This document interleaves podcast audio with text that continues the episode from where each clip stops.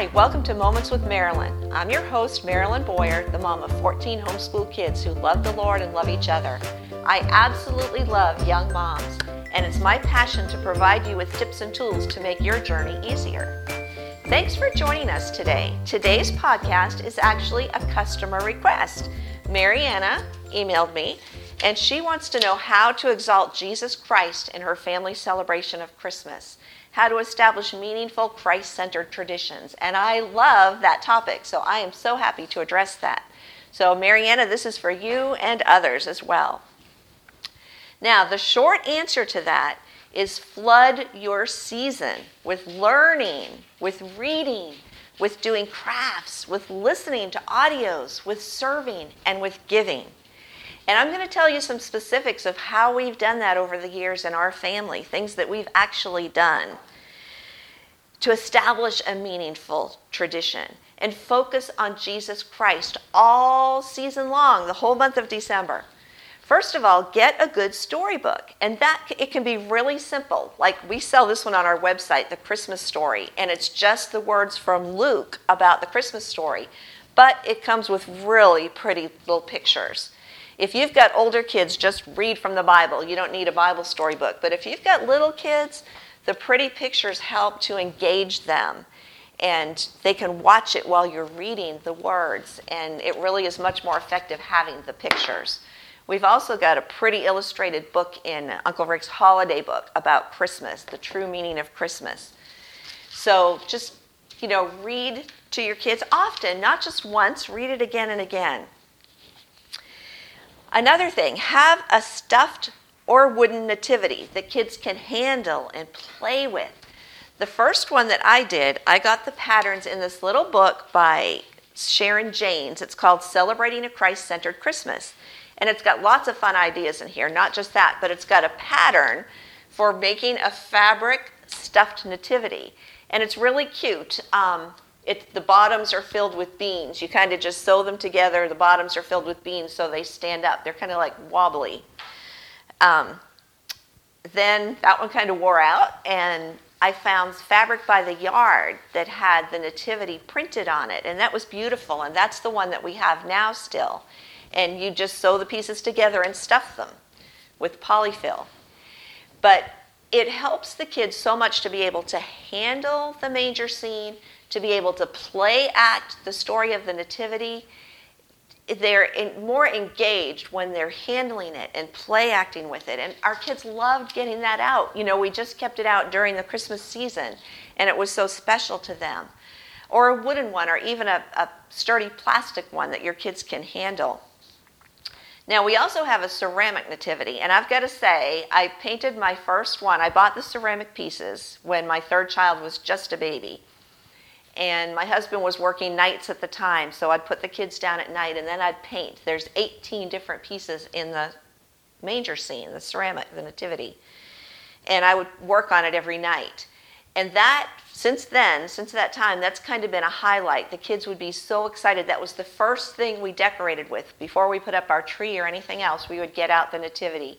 And we'd have the pieces carefully wrapped. We'd get them out one at a time and place them on the mantle or a certain table or a bookcase, wherever we you know chose to put them, but in a prominent place where the kids could see it the whole season long. And they loved that. So several years ago, I actually found a lady that carried the parts to this ceramic nativity. She was in North Carolina, a few hours away, but I drove down there and I bought enough nativities for all my kids. And when they leave my home, I will either do it with them or I'll do it for them if they don't care to do it themselves, but a lot of the kids have painted them themselves. We'll paint a nativity for them to use in their home. Some do the colored ones like ours is. Sometimes we do them white, shiny white, um, you know, whatever they prefer. But each one of my kids, when they leave the home, they get a nativity to go with them. And even the little babies, like we would point it out to them and show them the nativity and tell them the different pieces and tell them the Christmas story. Another thing we did is name of Jesus ornaments. And we've had so many different kinds. I can't even remember them all to tell you. But the first ones, I just bought those white, I mean, red glass ornaments. And we used glitter pens, and we would write the names of Jesus on the ornaments and hang them on the tree. Things like Savior, Light of the World, Emmanuel, Prince of Peace, Mighty God, Everlasting Father. There's so many names of Jesus in the Word.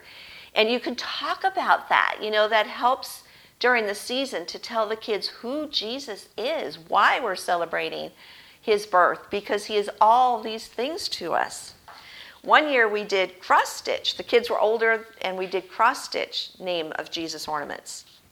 Several years ago, a friend made pretty wooden ones and gave me a set of those. I absolutely love them. One year I found wise men ornaments, and we've got those. We've had them for years. I bought several sets because I didn't know if they would last.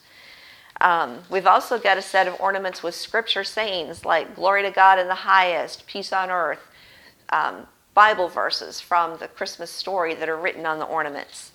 I also found a set of off white ornaments that had the names of Jesus, like Everlasting Father, Prince of Peace, Mighty God. So I bought them. Something that I let the kids do that little kids love to do is make nativity ornaments. Years ago, I found a set of nativity cookie cutters at my local Christian bookstore. And I only found them that one year, but I found the company that made them and I ordered them. I used to sell them on my website. I might have a few sets left. But anyway, there's eight pieces to it. And we would use these cookie cutters to make flour and salt dough ornaments. The kids loved to do this. You know, we'd roll out the dough, they'd cut the different pieces of the nativity, and then we'd bake it in a slow oven. After it was baked, I would let the kids paint it. We'd get some simple paints and they'd paint it, and then I'd use a shiny spray to cover it.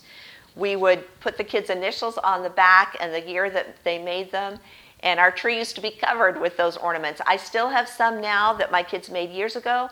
I've got some that my son Rick's grand or his kids, my grandkids, made last year and brought over for Nana.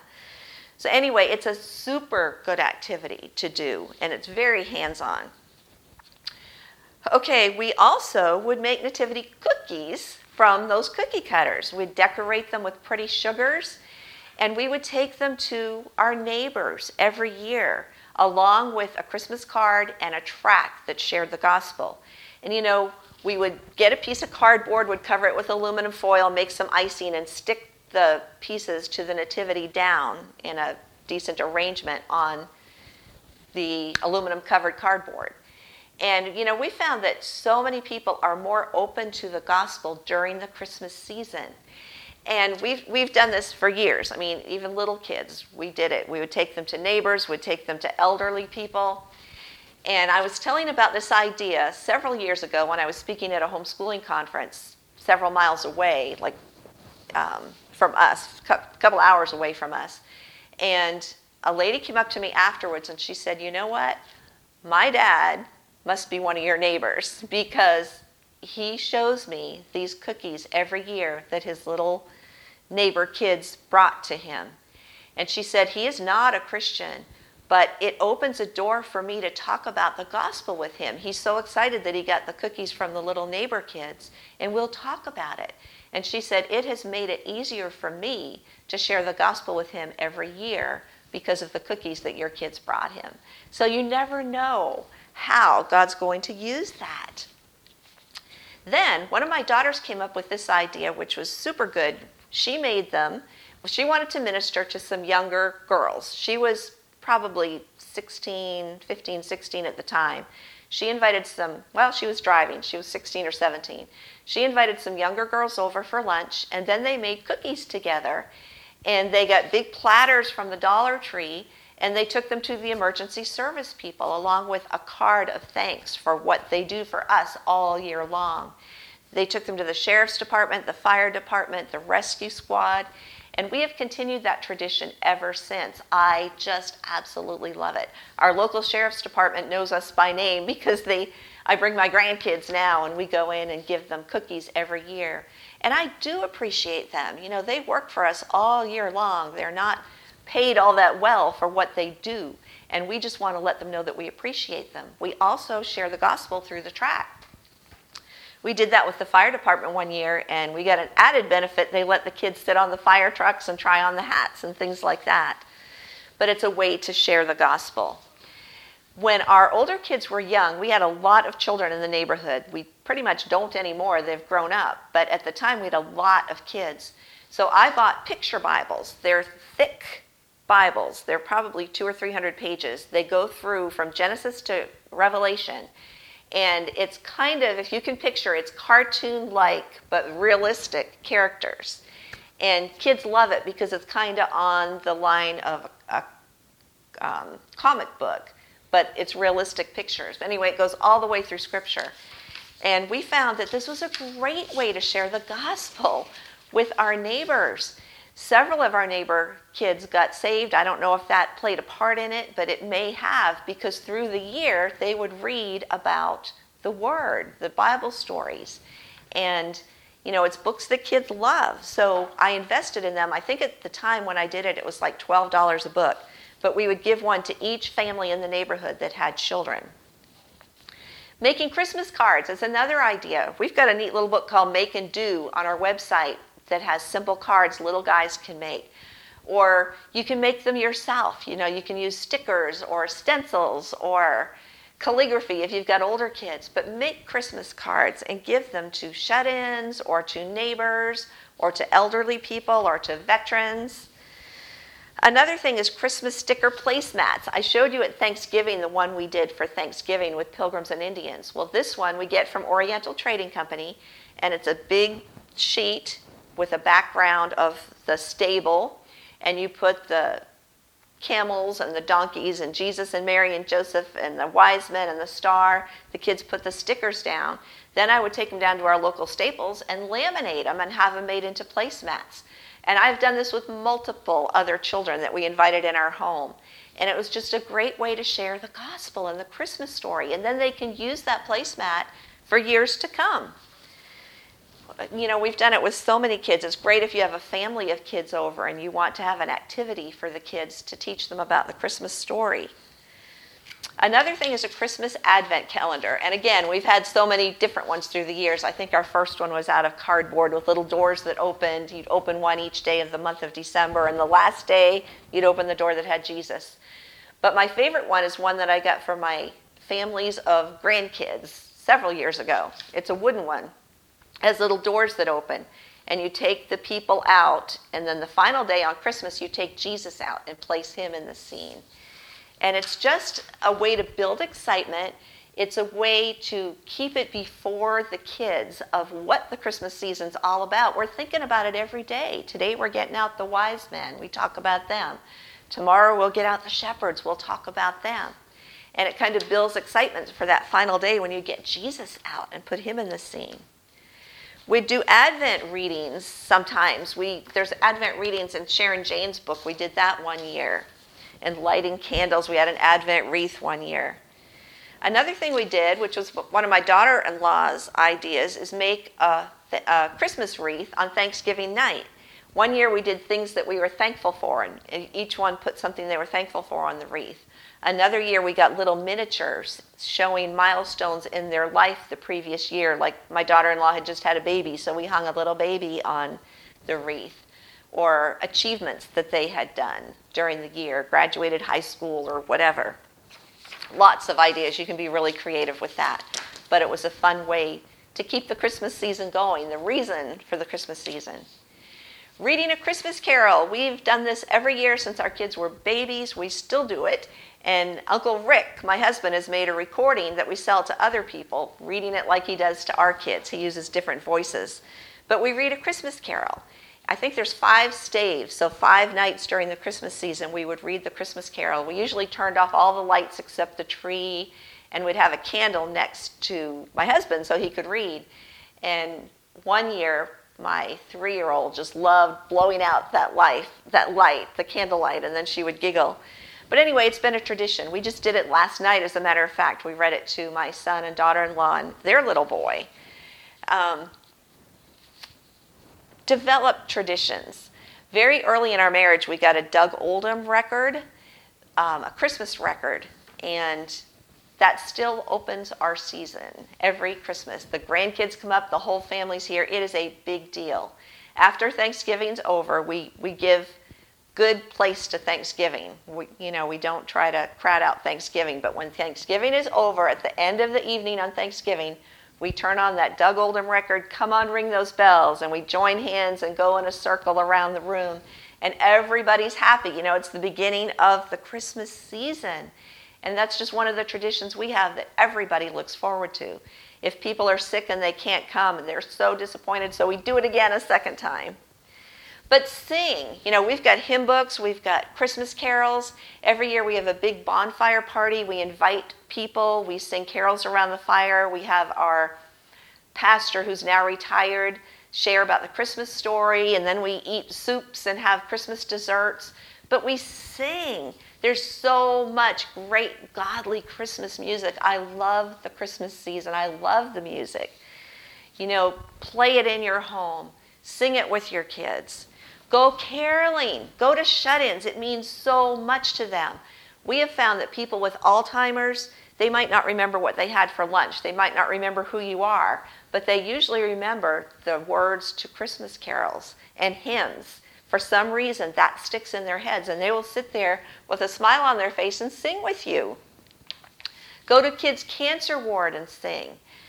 Um, find people who've been sick maybe and haven't been able to be out and, and around people, go to their door and sing Christmas carols. Another thing we would do is the Samaritan Christmas child boxes. And even little kids can do this. Take them to the Dollar Tree or Walmart and let them pick out little gifts that they would like to have and pack a box for a little boy or girl. Put special things in there. Maybe put a picture of your child in that box. Let your child write them a note, or if they're too little to write, have them dictate a note for that child. But it's just investing in a child far off away somewhere in another country is a great way to share about Jesus Christ. And of, always, we would put a Christmas track in there. Maybe if your kids are a little older, they would even want to write out about how they got saved and share that with that child who's getting the box. Gifts. I thought I would address that. Our church does an angel tree every year, and we participate in that. But sometimes we just do it on our own too. Buy for a less fortunate family. For several years, we would buy gifts for a single mom who did not have a lot of money. She had a struggle making it financially. So we bought gifts for her kids every year. It was so much fun. Another year, we bought gifts for a family whose dad was disabled and out of work and they weren't going to have much of a Christmas, so we bought Christmas gifts for them. Or a kid with cancer. When our son Josh, I, I tell about that in a previous podcast, but he had leukemia. He battled with that for seven months before he went to heaven, but he was sick during Christmas time. And our doctors, God bless them, they were wonderful. They called up, they found out the names and ages of everyone in our family.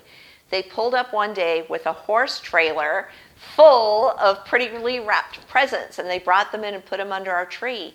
I wasn't here at the time. I was up at the hospital with Josh, but and they knew that. They knew that there wouldn't be a lot of time for Christmas shopping. So they brought presents for everybody, but there's no reason you can't do that for somebody else. Another year, I was making dolls, those pretty dolls, um, Apple Valley dolls, they were called, kind of like the Lee Middleton, but they look like real babies. They're the size of real babies. I was buying the parts and assembling them and getting cute little baby clothes to dress them in. Well, the girls and I took them and gave them to some of the people, some of the women in the nursing homes. And uh, just to see them open those babies and hold them and cuddle them, and um, you know, it was just such a blessing to those women. So we gave those dolls to them one year. I would encourage my kids to make gifts for family members as much as possible. It's such a personal investment, the time that you put in. I remember one son was in the storage room for, you know, a month maybe, making a dollhouse for his sisters out of wood. And he had a sign on the door, do not come in. Just seeing the delight in their eyes on Christmas morning when they opened that. And Josh, my other son, made a really nice dollhouse for his sister Emmy. He didn't quite get it finished. And this year, Emmy got it out of my attic and she's going to finish it and restore it. Um, but just the investment in others, it's so neat to, to have them invest hours in their brothers and sisters. Another one of my sons made family dolls, which are kind of like paper dolls, but he took a picture of each member of the family and he put it on wood and he made a little base for it and he made family dolls. And she opened that for Christmas. She still has those. It's so cool. Or potholders, body butter out of coconut oil. One of my daughters last year made boo boo socks, which is just getting a big long tube socks, sewing it on one end, filling it with rice, tying it off on the other end. And if your kids have a boo boo, they get hurt, you put it in the microwave and warm it up, and they can put that on their boo boo. Simple. You know, even little kids can fill a sock with rice. Um, small loaves of bread, muffins, pies, cakes, special candies. We had one daughter that made buckhorn, buckeyes every year, and people in church would actually buy them from her because they loved her buckeyes. Calligraphy framed Bible verses, doll clothes, crochet scarves, doll blankets. You know, our gifts to our kids, we didn't overload them with gifts. Now's a great time to buy a new Bible or Bible CDs for them to listen to, or Bible study books, or a journal, or a real gift. You know, we would buy baby dolls. We liked our kids to have dolls and pretend being a mommy. Our tools for our boys, you know, pretend chainsaws and things a play kitchen, building sets, things that are real, toolboxes. When our kids got older, the boys would ask for things like a weed eater or a chainsaw, tools. And a little tip sometimes you've got relatives that want to give your kids trendy things that you really don't want your kids to have. So we started making a list for each person in the family, a wish list. And then we would pass that on. And you know, it actually made it easier for the relatives because they could choose things from that list that they knew the kids would actually like. But you put enough things on the list so that they're surprised. You know, they don't know what they're going to get. Even now, with our large family of, I think it's 46 people, each one writes a wish list and we draw names. This year, Rick and I are only buying for five people in the family, but we know what they want or what they need. And I love to see people plan and prepare. That way, you can get a really nice gift or two for the person you're assigned to. And it's fun, you know, in the month before Christmas, they're investing in that person. Now, what would this person like? I'm going to watch for sale for this item. And it's not overwhelming, it's just fun. Because we want to have energy and time to appreciate the true meaning of the season. Just a little simple thing we did not do Santa with our kids, mainly because you tell your kids about Jonah swallowed by the whale or Moses and the Red Sea parting or Daniel and the lion's den. And these things seem extraordinary, but they're true. They actually really happened. Then you tell your kids about Santa, and then later they find out that wasn't true. Would that, you know, we wanted to tell our kids the truth. We didn't want to tell them something that was untrue and then them have to, have to question the true things we did tell them. But we did tell them it was a game some people play, and we don't want to mess up their game by telling the other kids that there's no such thing as Santa. So we did not allow them to do that. And I'm not saying it's wrong if you teach your, if you do Santa with your kids. I'm just telling you where we were coming from and why we chose that.